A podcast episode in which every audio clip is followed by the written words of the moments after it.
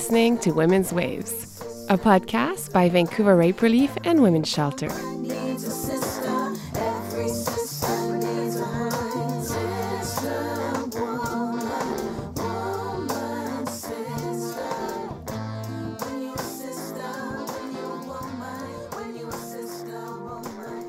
My name is Florence B. Lepage. Thank you for listening.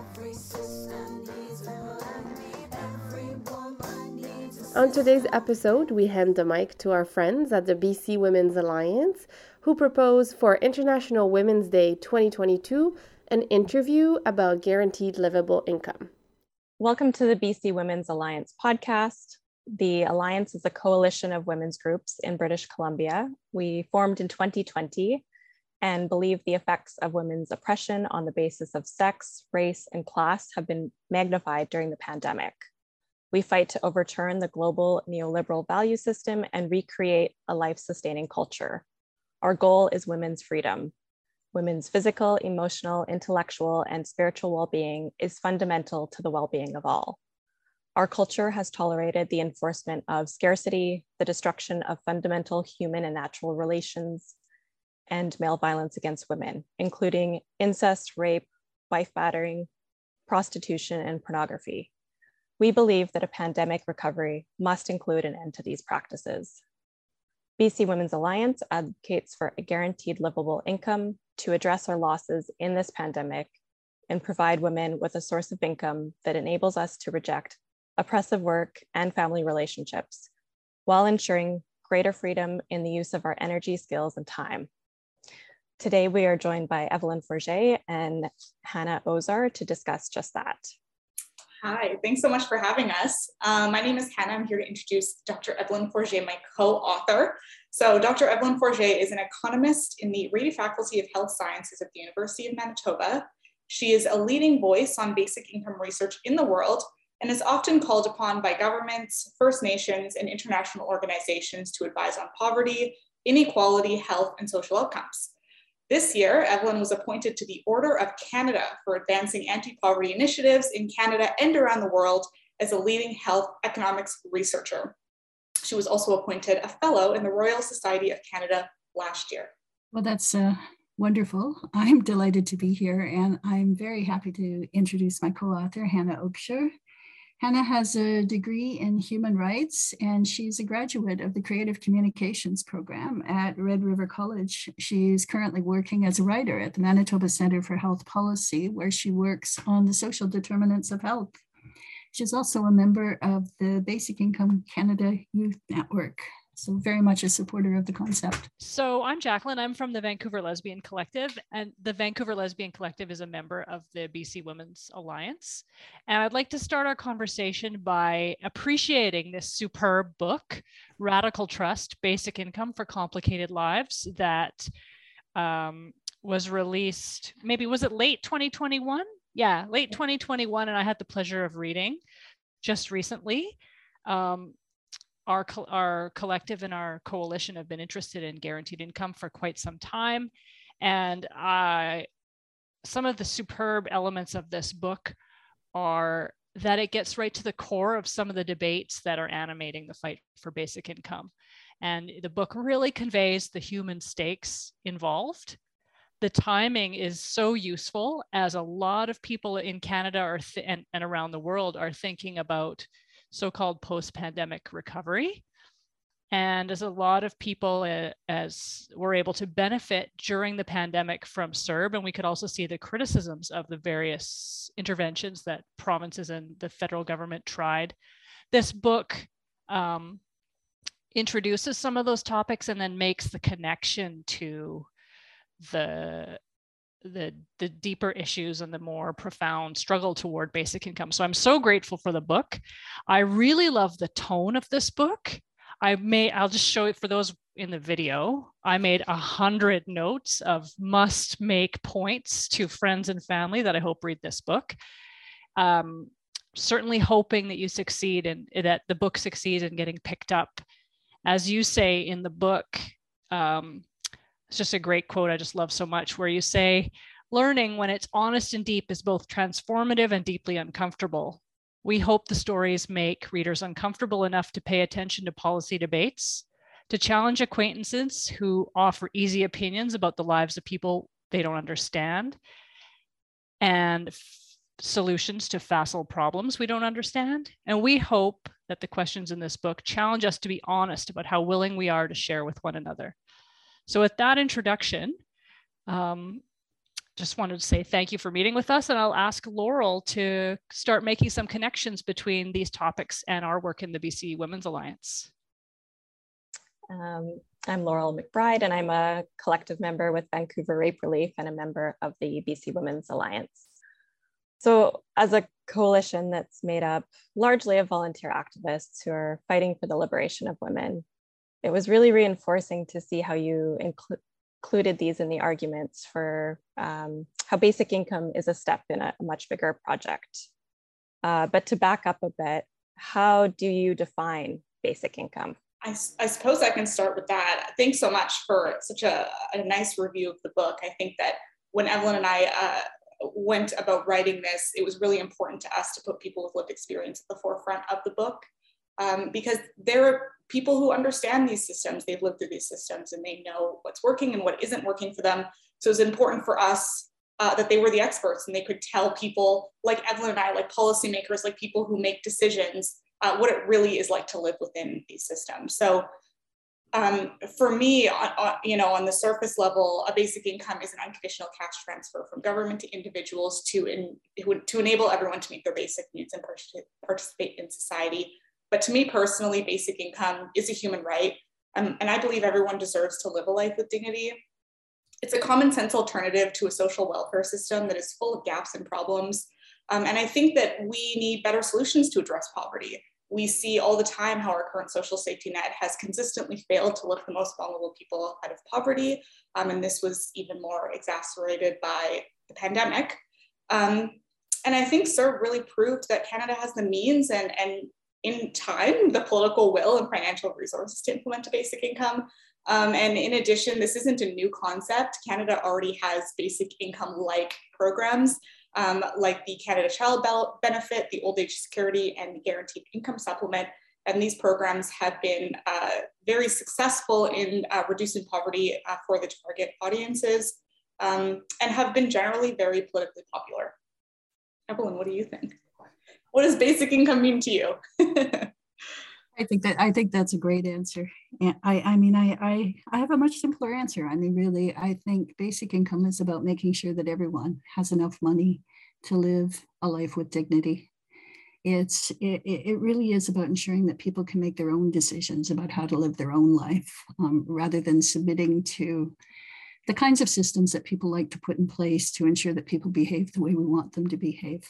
And I think that kind of freedom is something that I I've grown to appreciate more and more as I work on basic income. Um, when I started working on basic income, I was thinking of this simply as an anti poverty program get money into people's hands.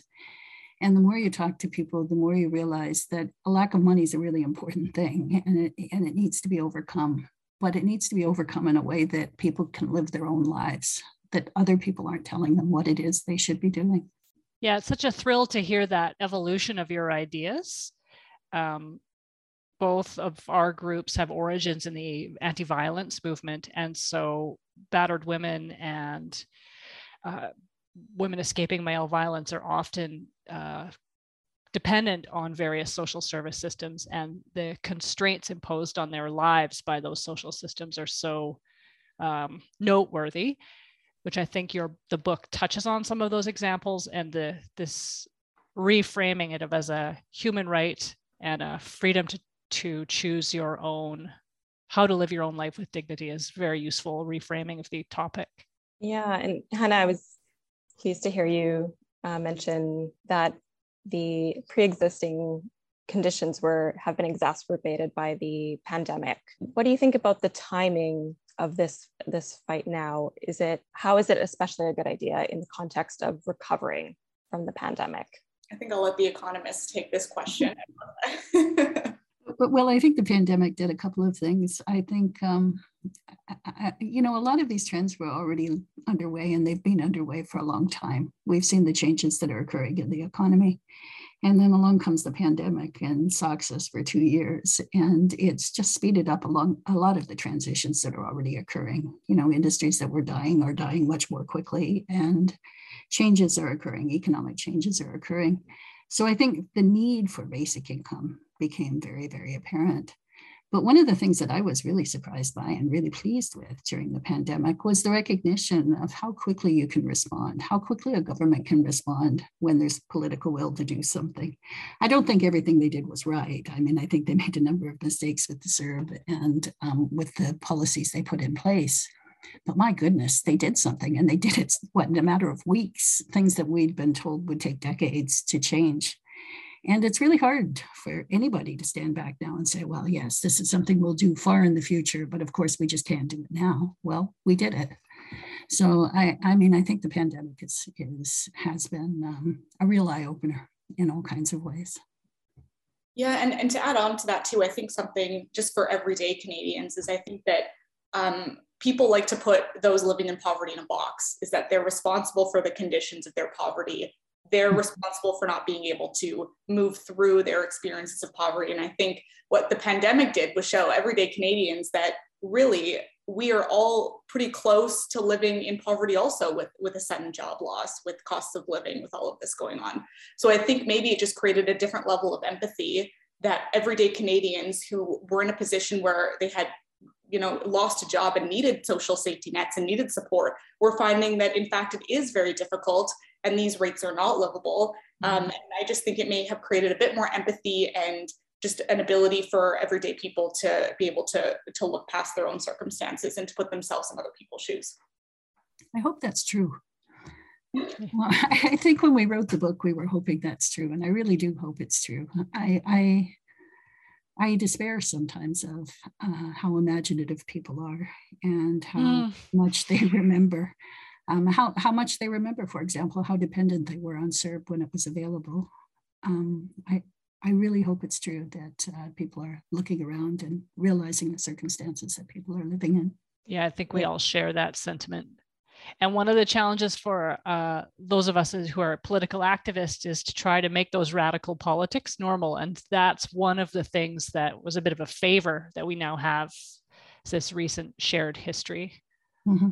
Yeah. And you write in the book, I'll, I'll share a quote that basic income cannot address the fundamental challenges posed by race and cultural identity in Canada, but it can offset some of the economic consequences and provide a platform that helps people to pursue opportunities that may have been out of reach. Can you expand a bit on how basic income kind of fits within that bigger vision? Gives people space, space and time to work on some of the deeper issues. Um, I've heard basic income criticized by some people that it's it's it's really um, it's a panacea. It, it's not going to get to the root of the problem. And what we really need to do is to um, come up with deeper changes. And I, I think all those deeper changes are essential.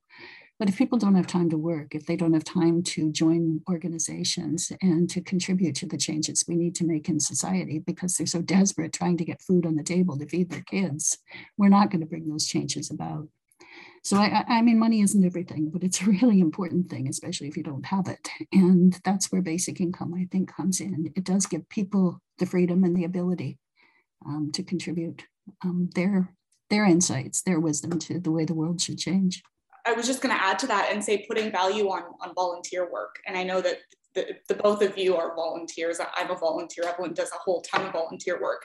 And can you imagine if and and for some people that that is the work they want to be doing. They just can't be doing it while also raising kids and having to live in expensive cities and whatnot.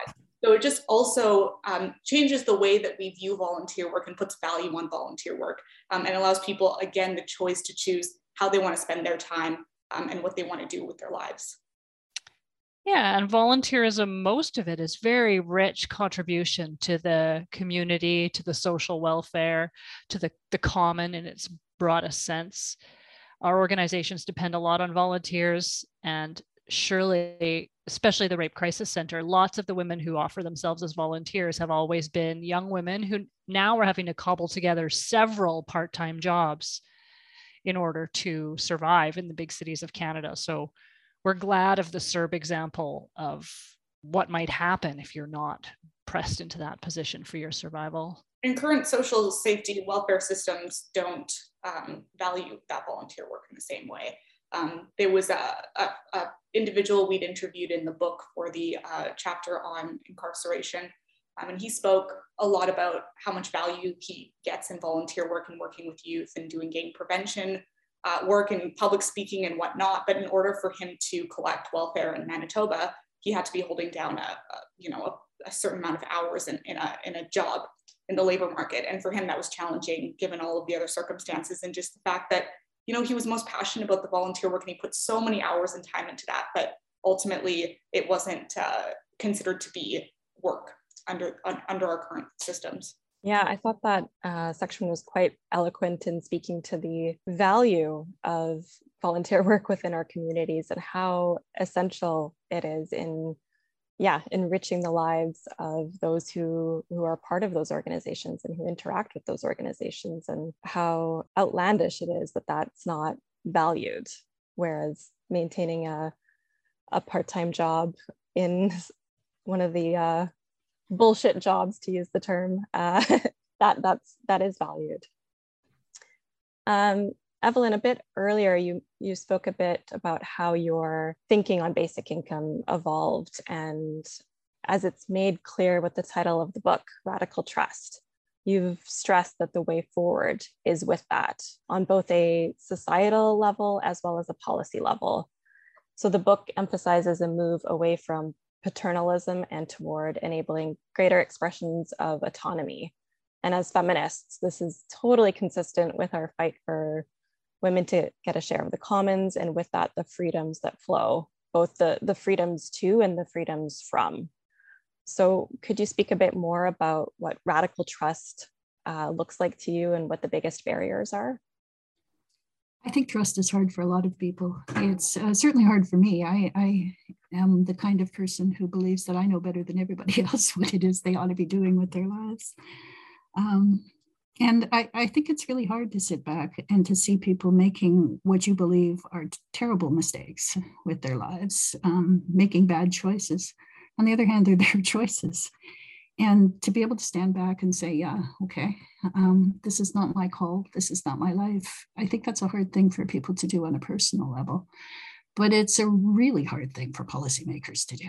And if you look at if you look at social assistance across the country income assistance virtually any program we have all of it is designed and I, I think a lot of the time it's designed by people of very goodwill who want to help people um, but they want to help people to live the way they think they should live. And, you know, sometimes, well, I think that's always problematic, but it's particularly problematic um, if you think about it in terms of the history of this country, for example. If you think about Indigenous women and the kinds of impositions that we place on the lives that people want to live and how they want to live those lives. So yeah, I, I mean, I always recognize this, I guess, as a problem, um, but I think I think reaching the stage where where one recognizes that trust is really at the heart of all of this. It's at the heart of basic income. That's what holds people back. If you know people will come up with a thousand reasons why we can't have basic income we can't afford it um, you know we don't have the machinery in place. I mean i can think of 15 different reasons people have given me but at its heart it's really that we can't control people if people have money and they can spend it any way they want, we have very few levers to control the way they behave. And I, th- I think that that's a very frightening thing for um, policymakers and for ordinary people of all kinds to accept. I think that what she's saying is absolutely correct. And I think that when we look at um, specifically people accessing uh, social systems or people living on low incomes, they're not held to the same standard as people who are on higher incomes. Their, their lives are judged, they're regulated. So whenever someone goes into you know a welfare office and, and needs some money, you know, they need to go through testing, they need to go through potentially drug testing, they need to determine all of these things about their lives. And people with higher incomes never need to adhere to the same standards. So I think it's it's really about us reframing the way we view people on low income and realizing that people living in poverty know what they need best. Um, mm. And if income allows them to live a life that they choose, even if it's not necessarily how you or I may choose to live. But we need to trust that people are going to make their own decisions that are best for them. I've spent a lot of time in the last couple of years reflecting back on my behavior as a parent. And we talked a lot, we've talked a lot um, about the parenting issues that are involved with people who rely on social assistance, for example, and how quickly you can fall into the clutches of, um, of people who want to help your children and want to help you, um, and sometimes make decisions that are really devastating for families. And you realize how very privileged you are if you can make those decisions out of out of out of the view mm-hmm. of other people and you realize you've made so many mistakes in your life and somehow because of the privilege you live in you've walked free. And i've done that with parenting and in so many parts of my life. And people who rely on social assistance don't have that freedom. There's so much oversight of their lives that mistakes mistakes are devastating in ways that they just aren't for other people. And I think that one of the things that basic income does is, is it not only frees people up to make their own decisions, but it, it recognizes that you can have second chances, mm. that you can recover. It allows you the ability to recover that um, that you just don't have if you're living that close to the line. Yeah, it's so well said. Um, for anyone who's listening to this and is a bit newer to the conversation about basic income in Canada, the book Radical Trust Basic Income for Complicated Lives um, makes some arguments about people being entitled to the money they need to live, but also that there should be a there should be some other social services in place. You're certainly not in this book arguing to vaporize every social service that exists, but you certainly are arguing to remove the surveillance aspect. Certainly, I think you're arguing, like we would in the BC Women's Alliance, that there needs to be special services for medical care. There, that is not should not be totally privatized, and so on. Is there anything uh, you just want to make sure gets inserted for people in this conversation for people who are newer to this? I, I think it's really important.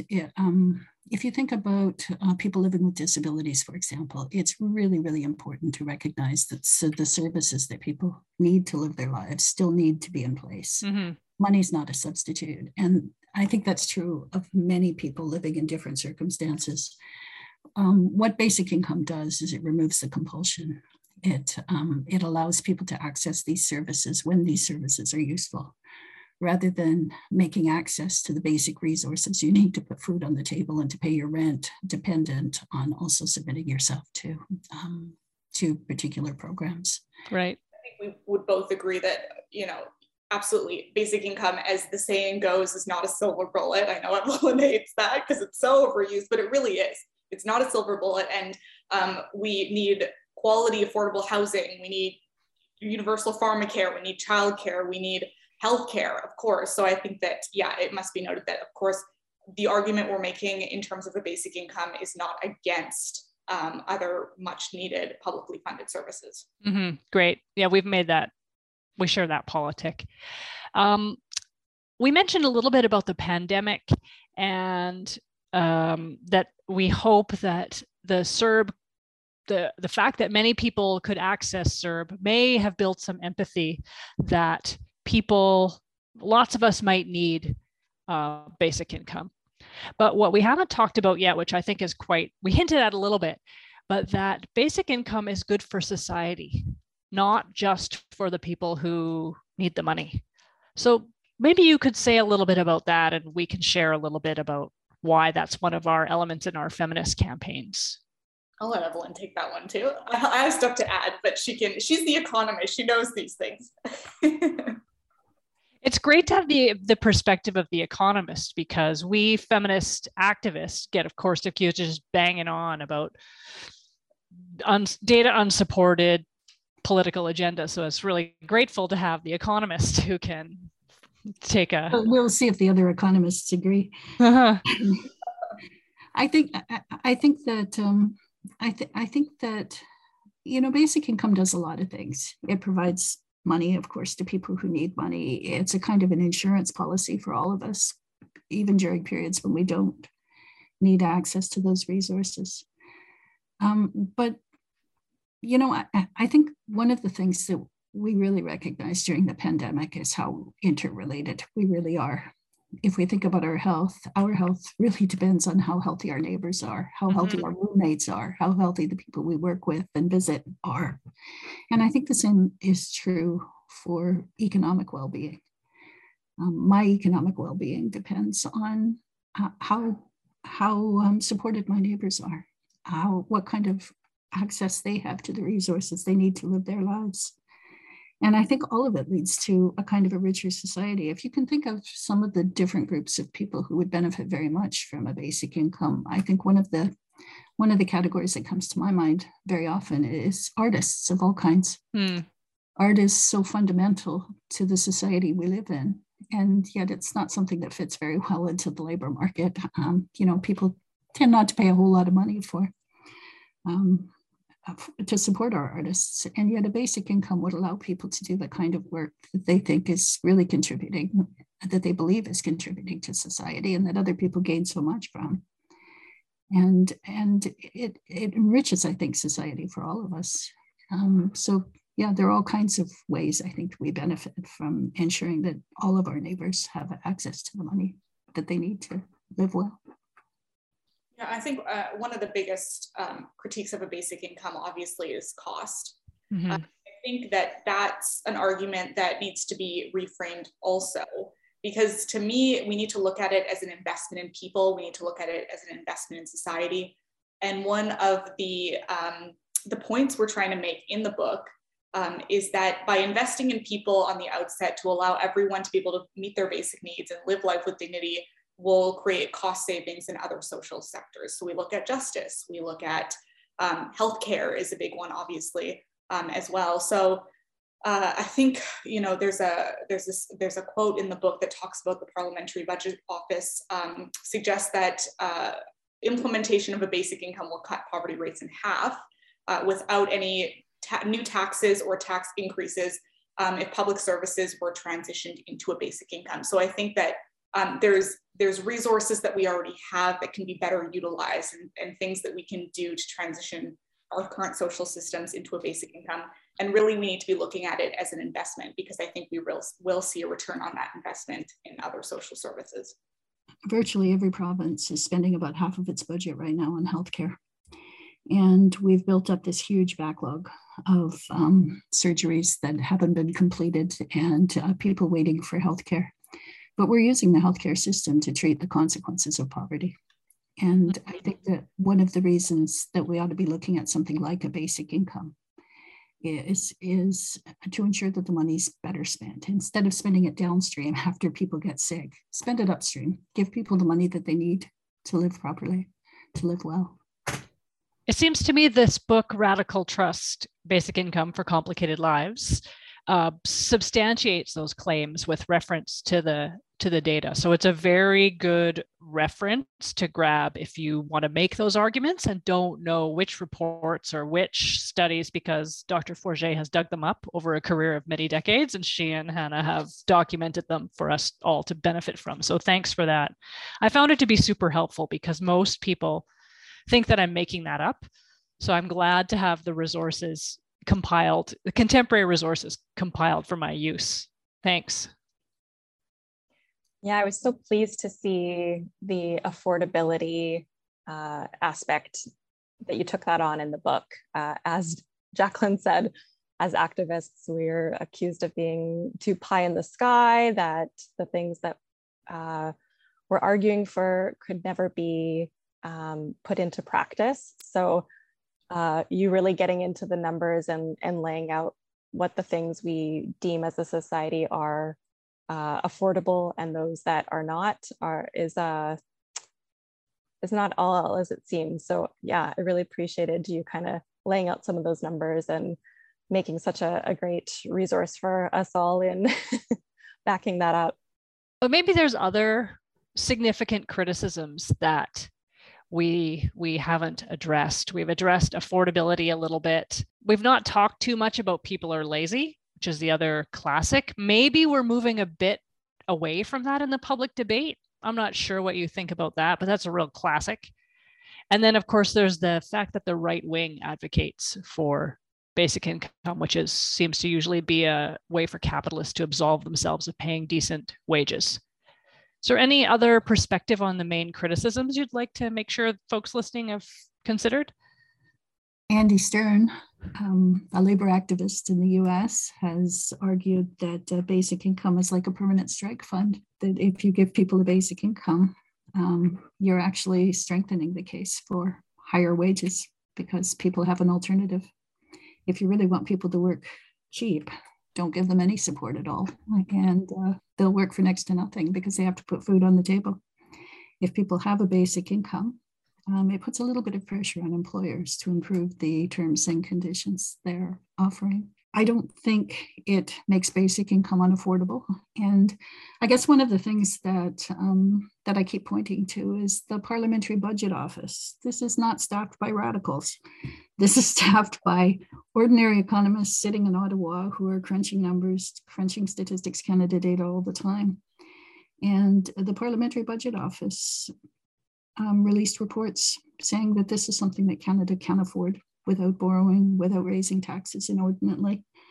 Um, they also announced that um, the labor um, market disincentives were negligible, that people, there's no evidence at all that people will quit their jobs, that they'll work fewer hours.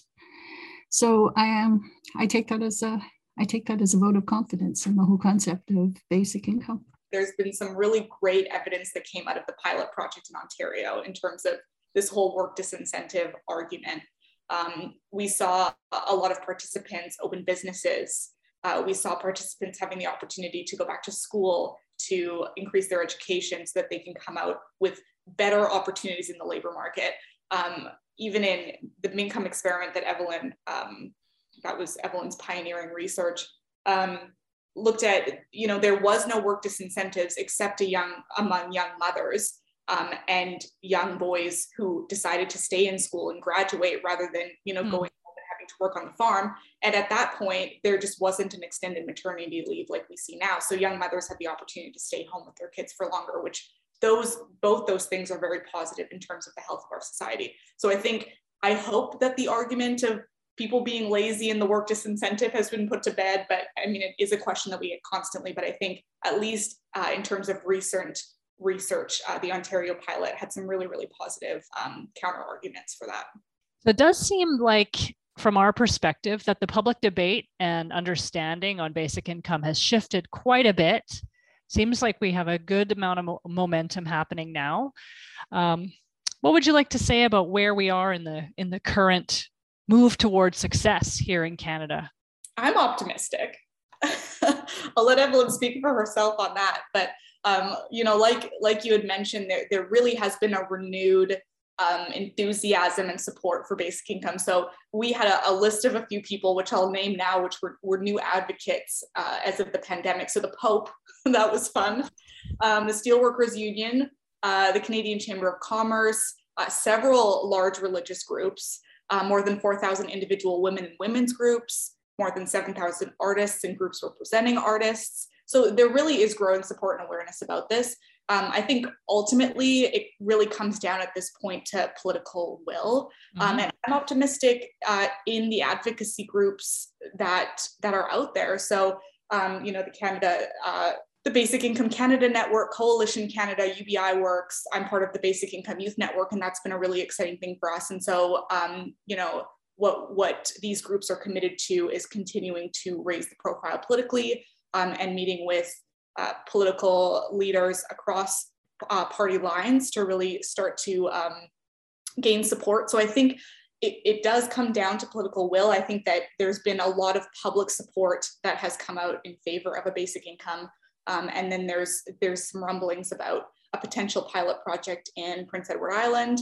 Um, but of course, there's still challenges. I mean, the Ford government did cancel the Ontario basic income pilot prematurely. So I can't say that it's all, you know, rainbows and sunshine, but I am optimistic about the future and and the progress that we can make uh, nationally on this.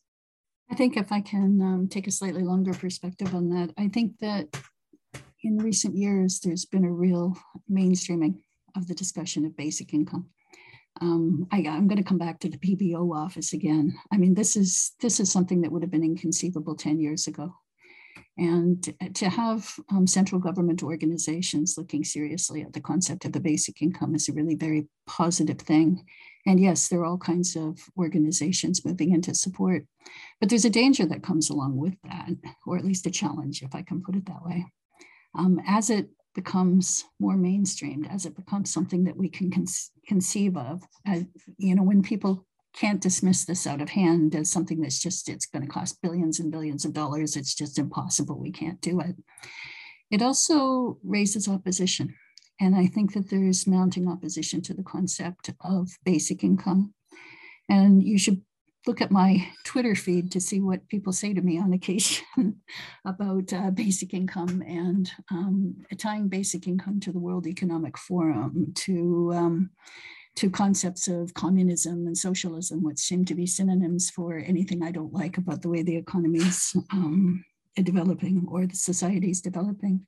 So I think we have, um, I think we still have a strong debate out there. And I think much of it is playing into the hands of a sort of a neoliberal agenda. So I think there's a lot of work to be done to maintain the momentum that we've gained in recent years. That's a great call to action for those of us wondering what we might do to pragmatically fight the rise of neoliberalism. I'm glad we adopted basic income as one of the campaigns that we continue to str- struggle on. That's an excellent argument. Thank you. Yeah, thank you, uh, Hannah and Evelyn. I don't think we can say in any stronger language that we were urge everyone to pick up a copy of Radical Trust, Basic Income for Complicated Lives. And if you can do so from an independent bookseller, near you and uh, share it widely with everyone you know. That's our uh, call to action from this podcast. Yeah, thank you so much for joining us today. Thanks for having us. Yeah. Thank you for inviting us. And this is it for Women's Waves. Thanks for listening and stay tuned for more radical feminist content.